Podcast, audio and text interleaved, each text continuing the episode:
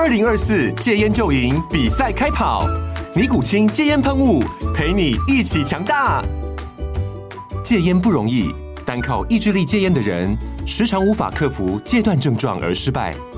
尼古清戒烟喷雾将是你的神队友，简单一喷，药品急速释放，立即缓解七大戒断症状，不限场合提高戒烟成功率。除了尼古清神队友，你还可以寻求专业医疗人员协助，一起迈向戒烟成功之路。尼古清戒烟喷雾，用科学方法戒烟，请咨询全台各大药局及戒烟门诊。本广告由尼古清戒烟喷雾、卫部药书字第零二七八三五号提供。嘉安嘉护股份有限公司，台北市中山区民生东路三段二号十楼，北市卫药广字第一一三零三零一九零号。尼古清戒烟喷雾，相伴每个新开始。九八新闻台 FM 九八点一财经一路发，我是阮慕驊。哦，昨天有跟听众朋友报告啊，我们六九八 YouTube 频道啊，已经订阅快破五十万了哈，谢谢大家的支持哦，希望大家可以帮我们再冲一波啊。呃，记得到我们的 YouTube 上面按赞、分享、打开小铃铛，感谢大家，感谢大家哈，五十万五十万呢，现在差。大概四五千而已哈，加油加油，好，把它冲破五十万吧哈，五十万是一个重要里程碑哦。好，那另外我们看到十一月出口公布了哈，三百七十四点七亿美元哦，由黑翻红，年增三点八趴。哦，这个出口一下翻黑，一下翻红啊，最近就在低档啊，在这边呃，这个往上跳，跳上跳下，其实是跟去年的基期有关呐。好，那出口现在目前看到了整个形势上面哈，仍然是呃。比较偏向哈电子零组件啊，还是相对啊这个接单没有那么畅旺的情况哈，就相对除了部分哈 AI 相关连接到的供应链啊，呃不错的之外哈，其实传统上面电子零组件比较传统偏向比较传统的，还是相对比较接单没有那么畅旺啊。这个欧美下单还比较保守的状况哦，大陆的情形也情况也没那么好嘛。大家都知道，现在目前全世界经济的前景啊。明年似乎啊看起来是呃不会比今年好了哈，至于会不会衰退那就另外一回事。那今天小摩市井说，他说二零二四年美股恐怕会处在一个恐慌状态。他为什么这样讲呢？他最主要是因为说这个高利率哈已经持续了一段时间了哈，过去十八个月利率的上升啊，以及现在目前在高档的呃这个位置啊，哦其实对经济啊哈会对消费跟金融都会产生负面冲击，而且这些负面冲击它是有递延现象。那应该会递延到明年，就会正式啊，比较明显的出现哦，这个负面的影响。所以对于经济而言呢，哦，应该要处在一个比较大家戒慎的一个情情况了。哦，我个人也蛮认同这样的看法，就是根据联准会的这个最新的利率，九月份的哈，这个 FOMC 会议，它给出明年的 GDP 是一点五 percent 嘛。那一点五 percent 当然是比今年差很多。美国今年第一季是两趴哈，GDP 增长两趴，第二季是二点四。第三季高达五点二啊，那第四季呢？就算掉到一趴哦，今年呢全年的 GDP 增长啊，平均下来还有在三趴以上哈，是四接近四趴这样的一个情况，是非常非常好的一个经济增长了哦。欧元区现在目前看到第三季 GDP 已经掉到负的零点一了嘛？那台湾今年的 GDP 呢是一点五趴不保嘛？所以美国还有在三趴以上的全年经济增长，当然是相当不错。但明年如果是只有一点五的话，就是说只有今年经济增长的一半哦，在。这样的情况之下呢，明年经济的热度绝对是比今年差的。那这就符合刚刚所说的利率，呃，过去十八个月的上升，以及现在目前在五五点二五的这个高档哈，终究它的这个递延的效应啊，会在未来一段时间越来越明显，出现在就业市场也好啦，消费啦哈，整个经济的活动上面啊，包括企业的呃这个经营面上面都会出现负面的影响啊。那小摩的市井呢，也不会是呃这个。这个无的放矢了哈，那那另外当然，呃，会不会掉到衰退？我就跟听众朋友报告，就是说那就是另外一回事。不过短线上面，我们看到股市上面的反应哈，确实必不以这个衰退或者是说硬着陆为为现在目前交易的主轴哈。现在交易的主轴主要是软着陆跟降息的预期啊。那这个降息的预期尤尤其是使得最近股市啊，呃，明显走高的主要原因，包括债市十一月也是大涨啊。那股债的大涨就是这个降息的预期啊。呃，到提前到三月哈，而且呢，呃，甚或明年降息的码数哈，也比先前预估的四码来的更高哈。那一般现在已经预估到五码了哈。那这样的提高码数的降息幅度，以及呢就是降息提前哦，是现在目前股市上涨的的主轴了。哦，那这个当然，呃，前提呢有两种，一种就是经济的软着陆，另外一个就是所谓的这个衰退的交易模式。哈、哦，那到底是哪一种？我们这边先不去预估它。哦，那不过这个也不是我们今天要跟大家报告的主主题了。我们要报告的就是说，不知道大家有没有看到最近哈、哦，台湾也出来了，就所谓的核心关键技术首波清单。好、哦，也就是说所谓台湾版的哈、哦，呃，晶片法案。哦，那最主要在这个清单项目里面，二十二项哈。哦它虽然说涉及到什么经济部、数位部、国防部、国科会、农委会，但我觉得这其他的呃部会啊都是配套了，最主要还是经济部了。那经济部最主要管的是这个呃所谓清单管制项目啊，就是十四奈米亚制程的 IC 制造技术跟关键气体化学品跟设备。哦，这个就是觉得基本上就是美国晶片法案的组合拳啊。那还有就包括最新的一直整合封装技术，就是所谓的 CoVerS 啊，好，还有这个 SIP 啊，哈，这些所谓高阶封装哦。那另外呢，就是细光子整合的封装，还有呢，特殊材料跟设备，好，这个未讲的是未来啊，由这个电子转为光子的传输，好，这个所谓共封装啦，哈，这些哦，就是在这些项目上面呢，全部都要全部列管哦，禁止到中国大陆去。那那你说这个台版的晶片法案呢、啊？哦，其实最关键的这个产业啊，就是十四纳米以下的这个半导体，哦，就把它全部列管了。哦，那另外还有在人员列管的部分，就经济部只要是委托或出资超过百分之五十的相关计划人员呢，哦，这个研究人员呢、只要符合这两个领域，哦，名单全部要列册，哦，全部要这个控管，哦，而且呢，列册送到移民署通知当事人。未来如果去大陆啊，你不管是去商旅啊，还是去观光啊，你都要事先提出申请，通过审查许可才会前往。所以在人员上面也列管。哦，这就是现在看到我刚刚讲说，其实这个台版晶片法案不就是配合美国的这个晶片法案哈的组合拳呢？哈，只是说在选前推出了，当然实际上就太敏感哈。那另外就是说，在呃所谓十四奈米以下，到底打到现在什么业者呢？事实上，现在什么业者啊？大致上都没打到，哦，包括台积电也没打到。为什么台积电没打到？因为台积电呢，现在目前在中国大陆南京厂的制程主要是二十八纳米跟十六纳米嘛。哦，那台积电南京厂的 Fab 十六厂去年呢就取得美国的晶片的禁令的豁免一年的时间哦。呃，不过据说了哈，当时其实这个虽然取得豁免一年哦，是因为海力士、三星取得豁免一年，那时候我们就台积电就抗议嘛，说为什么韩国厂可以。取得豁免，我们这个台积电不行。好，那经过争取之后，美国也给了台积电一年的豁免时间。但据说那时候台积电啊，其实就对中国大陆未来的投资啊，呃，就已经有很大的疑虑了啦。好，就在进一步的投资有很大的疑虑。虽然说去年呃，台积电临时董事会还通过了八百亿台币啊，对于南京厂的这个增加了投资。好，但是呢，我个人是觉得这可能已经是最后了啦。哦，未来要再增加。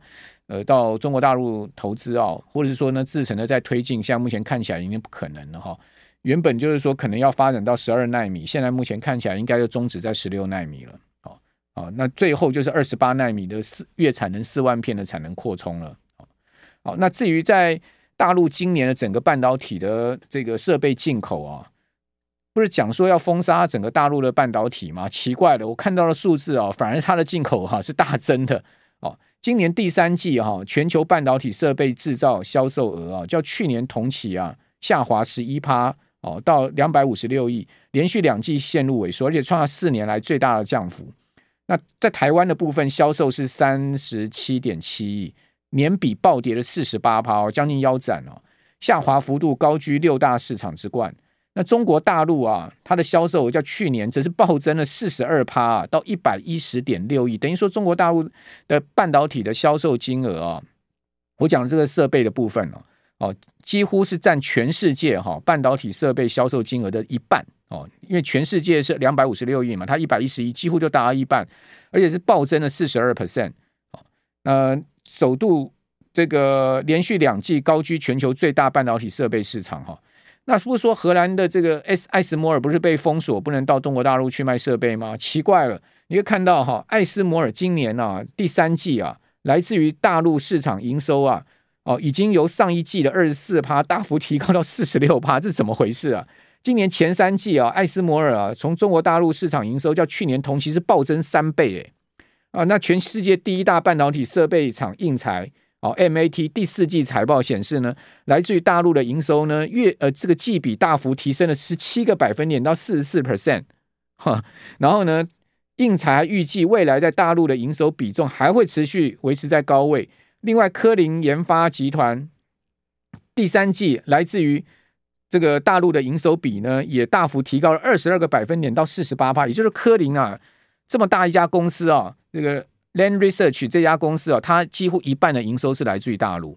哦，那另外，呃，我们刚刚讲 MAT 应材哦，它的营收也达到了四十四趴，是来自于中国大陆。哦，所以你就知道美国这些半导体厂哦，应材啊、科林啊，都是费城半导体里面的成分股啊。哦，你就知道他们这些厂、这些这些公司啊，多么依赖大陆的这个营营业收入哈，对他们来讲，整体营业收入来讲是多么的重要哈。好，我们这边休息一下。九八新闻台 FM 九八点一财经一路发，我是阮慕华。好，我们再讲一下哦，这个我们 new 九八的 YouTube 频道快破五十万了哈，请记，请谢谢大家的支持，我们全力再冲一波哦，记得按赞、分享、打个小铃铛，谢谢大家。好，我们把合力冲上五十万。哦，那刚刚谈到了，就是说。为什么啊？这些美国的半导体大厂，不管是做设备的，或者是做这个系统的啊，在中国大陆营收比重的持续大幅的增加。哦，那不是说美国要封杀中国大陆的半导体，美国的技术人员哦，包括专利的管制吗？哦，怎么会出现这样的状况呢？哎，套一句话讲啊，生命自然会找到出路。有钱赚啊，不会不去赚；有生意做，想办法也要钻去做。哦，这就是答案了。哦，那至于说他们怎么钻？哦，那这当然。业界自有他们变通的方法嘛，对不对？所以上有政策，下有对策嘛。哦，就是这么一回事。中国大陆有这么大的半导体的设备啊、技术啊，好的需求，不不可能摆在那个生意不赚的，总是要想办法去赚到这个钱，好去做到这块生意。好，所以在这样的情况下，当然，呃，资金就自然或者说就找找管道去了哈。那最近不是应材的股价被打下来了吗？AMAT 为什么被打下来？MAT 本来股价快创新高嘞，哦，创历史新高诶，为什么被打下来？因为说传出 MAT 被美国司法部调查了，调查什么？说 MAT 啊，没有在没有出口许可证的情况下，输出了数亿美元的设备给中芯半导体啊。那应材被发现呢，利用先出口到南韩子公司的方法，哈，重复的销售制造设备给中芯，时间是二零二零年十二月，商务部把中芯列入。限制出口的实体清单之后，哦，接着在二零二一年、二二年都有类似的操作，哦，所以这个应材最近被美国的司法调查，哈，好，那另外呢，不是先前彭博社也点名了台湾有四家公司也帮这个华为在深圳的半导体厂哦，在在建厂嘛？哪四家？就汉唐、亚翔、崇越跟细科宏成嘛？那细科宏成是没有没有挂牌了，其他三家都是挂牌，而且是知名公司。哦，都说他们跟华为有关联哦，在大陆深圳建这个晶圆厂的基础设施哦。不过当后来经济部马上说，其实这四家公司都没有违法了哦，都没有违规没违法。但彭博社这篇调查新闻哦，他是派了记者到华为深圳厂旁边啊去看呢，而且呢去去去问啊，说哎，他们发现台湾真的这四家公司的这个工程人员在现场啊。那当然，这个在现场不代表说这些四家公司有违规，因为这四家公司在中国大陆有子公司啊，他们是子公司的人员在那边协助做一些呃相关在法令规定规范内的这些事情。但是有没有逾逾逾越彩虹线，这当然就很难界定，对不对？不过呢，彭博社会去揭露这个事情，绝对啊有他的消息管道来源，这绝对不会是彭博社自己记者哦他们会去发现的啦，好，一定背后有一些。呃，军呃，这个呃，美国美国官方的消息来源呐、啊，好让他们去做调查的。然后这个消息放出来都不无警告的意味嘛，所以在这个消息之后，马上所谓台版晶片法案就出来了。所以我们讲说，这就是美国晶片法案的组合拳，就是这样一个意思哈。那至于台积电现在目前哦，也遇到了到美国投投产的问题。那当然，工会先前闹一阵子之后，美国的工会闹一阵之后，现在稍微风平浪静，我相信台积电就极力安抚了。那台积电最近董事长刘德英讲的话就是很有学问了嘛。刘德英就讲说，他们在美国跟工会现在目前已经啊，就是呃和平相处，就是说他言下之意就是说，其实现在跟工会沟通良好了。哦，但他话锋一转，马上就说呢，呃，日本哦建厂很顺利，而且日本工程师非常优秀。那你你想看，讲完美国之后就立刻立刻提日本工程师很优秀，这是什么意思？这意思就很清楚。所以为什么台积电要马上据说要到日本哦去设第三座厂哦？熊本哦已经是第一厂、第二厂已经确定，现在第三座厂哦已经在传风声了。我认为这应该可能性非常高，而且据说是先进制程的两奈米。哦，一方面我觉得是因为先前哦投资日本是成熟制程，所以呢也有一些日本。国内的反对声音啊，就是说，为什么我们要补贴给台积电这么多的钱？哦，大家知道日本政府给台电补贴设厂是百分之五十哦，哦，就一半的钱是由日本政府出资哦。哈。那百分之五十的补贴呢，你居然引进的是成熟制程，就是让日本的媒体像日经新闻非常不满嘛，就在日经新闻上大篇幅的报道说，为什么我们要这样子做这种事情？哦，让台积电来，我们还要补贴他百分之五十，还是这个成熟制程？我想这一一方面有这个压力了，哦，所以台积电现在据说第三座是两纳米，哦，那日本政府第一个继续给百分之五十的补贴嘛，哦，而且呢，呃，全部的条件全部都配合台积电，这个其实就当然对台积电来讲就是很优势，哈、哦。那另外就是德国可能暂时不去了，哈、哦，因为最新的消息传出来，就是说德国本来要补贴台建九十九亿欧元，哦，这九十九亿欧元呢是。一样是在这个德勒斯登哦设厂的金额的一半，但是这个德国政府出包了。德国政府这个钱是从哪里来呢？他原本这个 COVID 它有一个六百亿欧元的预算哦，结果没有用完之后呢，他把这个六百亿欧元一部分两百亿欧元转去啊做气候法案用。哦，结果呢这个两百亿欧元呢就是其中就要补助给台积电用的，所谓气候法案就包括就是补助给台积电的钱，结果呢这个被德国的地方法院哦视为违宪。哦，结果这个就没办法用了，没办法用的话，台积电现在 这个钱下不来。哦，没有这个预算了。哦，所以德国可能暂时不去了哈、哦。那我是觉得啊，德国设厂哦，会跟遇到跟美国一样的问题，就是文化的问题、工会的问题、人才的问题嘛，这些问题都是在海外哦投产最主要的问题。哦，那这些问题不解决的话，其实未来设厂也是满头包了。所以在这边呢，你可以看到台积电呢，呃，宁可到日本哈，不到德国，或者或者说呢，美国这个当然也大家都知道，现在头已经洗下去了哈。